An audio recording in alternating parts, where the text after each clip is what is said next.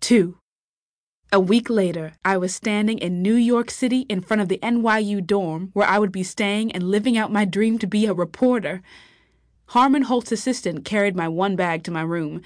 I wasn't expecting such personal treatment from the billionaire media mogul, but it made him that much cooler in my imagination. The room was small, just a bed and a desk. But just outside my window was Union Square, a little park surrounded by shops and restaurants. A farmer's market was filled with people on one side. This was the kind of New York scene that I had imagined my whole life. The room was a single, no roommate. I wanted to be all about my internship, no distractions.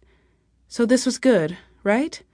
But right this second, I wished I had someone to tell about my view and gush to about how excited I was for my internship. So, will I get to meet Mr. Holt soon? I'd really like to thank him, I said. The assistant shook his head. Unlikely. Mr. Holt takes a keen interest in the interns, but he is also a very busy man. He'll get regular reports from your supervisors, but I doubt you'll get to meet in person. You might, though, want to write him a note when the internship is over.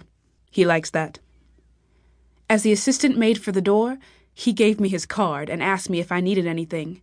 No, this is perfect. I'm sure your friends at school can't wait to hear all about the big city, he said. Um, the truth was that I didn't really have any friends back home. I was always so busy with school and the paper. Friends just didn't happen, not really. Yeah, they can't wait. He said goodbye and was gone. I pulled my phone out of my pocket and took a picture of my amazing view. I wished I could call my dad, but he wasn't supposed to take calls while he was driving his cab, so I texted the picture instead. Under it, I wrote, I made it, Dad. Smiley face.